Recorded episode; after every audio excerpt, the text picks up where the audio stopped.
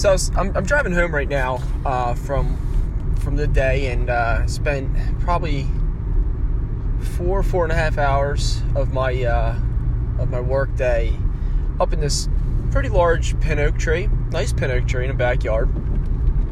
Day went good. Uh, I had a new climber up there. He was uh, doing his thing and learning and absorbing and you know, listening to me and uh, another guy kind of instruct him. Did very well.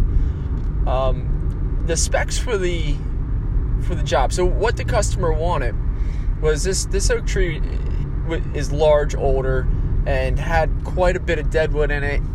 And when looking up at this tree, um, especially as like the homeowner or the, uh, an untrained eye, you assume it's just really, really crowded inside the canopy, and it, it kind of it was, but it was more or less deadwood crowded, and the deadwood wasn't a ton of it, but it was large and spready.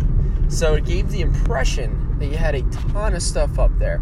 Now, I want to be kind of careful of how I say this because if other tree services hear this, they're going to think that I'm trying to uh, steal money from them or something of that nature, or uh, you know, knock down, you know, what their prices could be or what they can sell. And that that's not the point. The, the point of this is to kind of help you, the homeowner, out understanding what you're looking at. So, the the job was sold as a deadwood tree and the specs were like three inches and larger or something like that. So that gives you an idea of the size deadwood that was in the tree um, that was of concern. Of course, it had things that were smaller than two inches or three inches, and uh, we most likely did get the two inch stuff, but we weren't going to go around and hunt down all the tiny, tiny deadwood, especially in this big pin because you'd be there for days doing that. Uh, trees naturally have deadwood anyway, so it doesn't make a difference. In a week, it's going to have deadwood again. But the specs, or what the job called for, also had to thin the tree. So l- let me give you the like the, the broad spectrum definition of thinning a tree. Thinning a tree means that the climber or the bucket operator, whoever's pruning the tree, goes out to the tips of the branches and thins them out there. Takes like every other branch or takes um, crossing branches, diseased branches off, things of that nature. Not so much going in the middle of the tree and hollowing it out. That tended to be the uh, overall impression anymore of what thinning a tree means. Like everybody says, "Oh, I want my tree thinned," and what they're, they're what they're thinking they're going to get is a tree in the center that's hollow. And for the most part, you will, because that's what most tree services do anymore. It's kind of the lazy way out, um, but it's not really all that good for your tree either. But with this tree, I'm up there and I'm like, you, you know, this this person, hmm, I don't know if they're paying more because the the thinning wordage is in the um, in the quote, but literally just by taking out only the deadwood, only the deadwood, and a little bit. I mean, a very, very, very tiny bit of live growth, and it was just because it happened to be in the way or something of that nature, or you know, I accidentally broke it going out on a limb.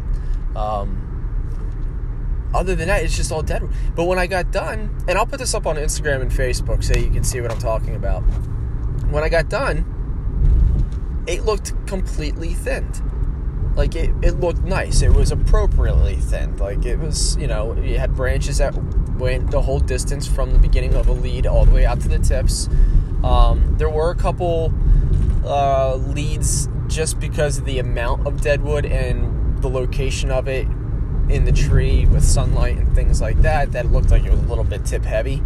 Um, but you know for the most part that was that was all we had to do. And I, I remember even talking to one of the guys on the crew one of the older guys on the crew saying you know you know that, that just it makes no sense to to say thinning when you're taking out this much deadwood. Because by the time you're done taking the deadwood out that's it. That's all you need.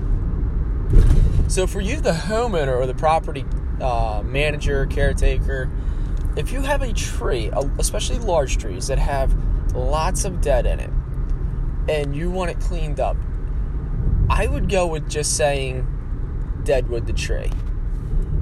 And you will most likely get a thinned out tree at the end.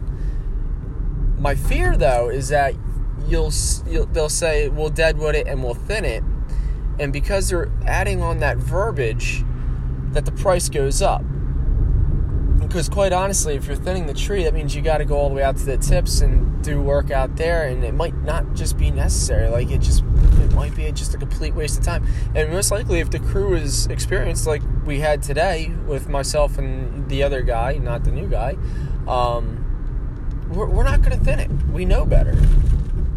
We're, we're not going to do something that the tree just does not need, or um, will end up hurting the tree in the long run.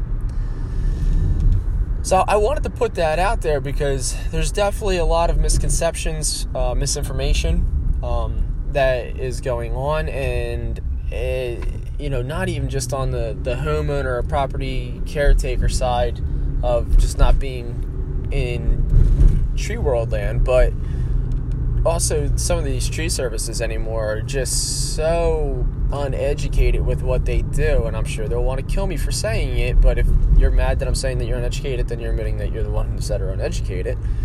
Um, but they'll get they get so mad because you know oh i do this for a living and i've been doing it for xyz number of years and well yeah good job but you've done it for that long without picking up a book ever without going to a class ever without listening to um, a podcast from the ISA or TCIA ever without ever going to some kind of uh, talk.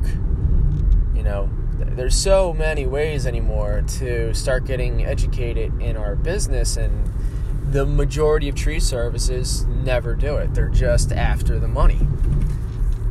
So, you know, that's kind of terrible.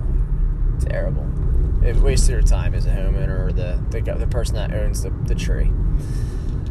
So uh, that's a quick thought.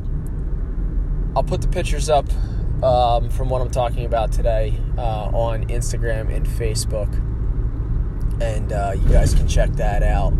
It'll it'll probably go up. These pictures will go up after our, this podcast goes out, most likely. So if you're one of the the four or five people that seem to instantly listen to my podcast. And by the way, thank you so much. Uh, give me a few minutes and I'll I'll get those up uh, for you to see. Thanks. Talk to you guys later.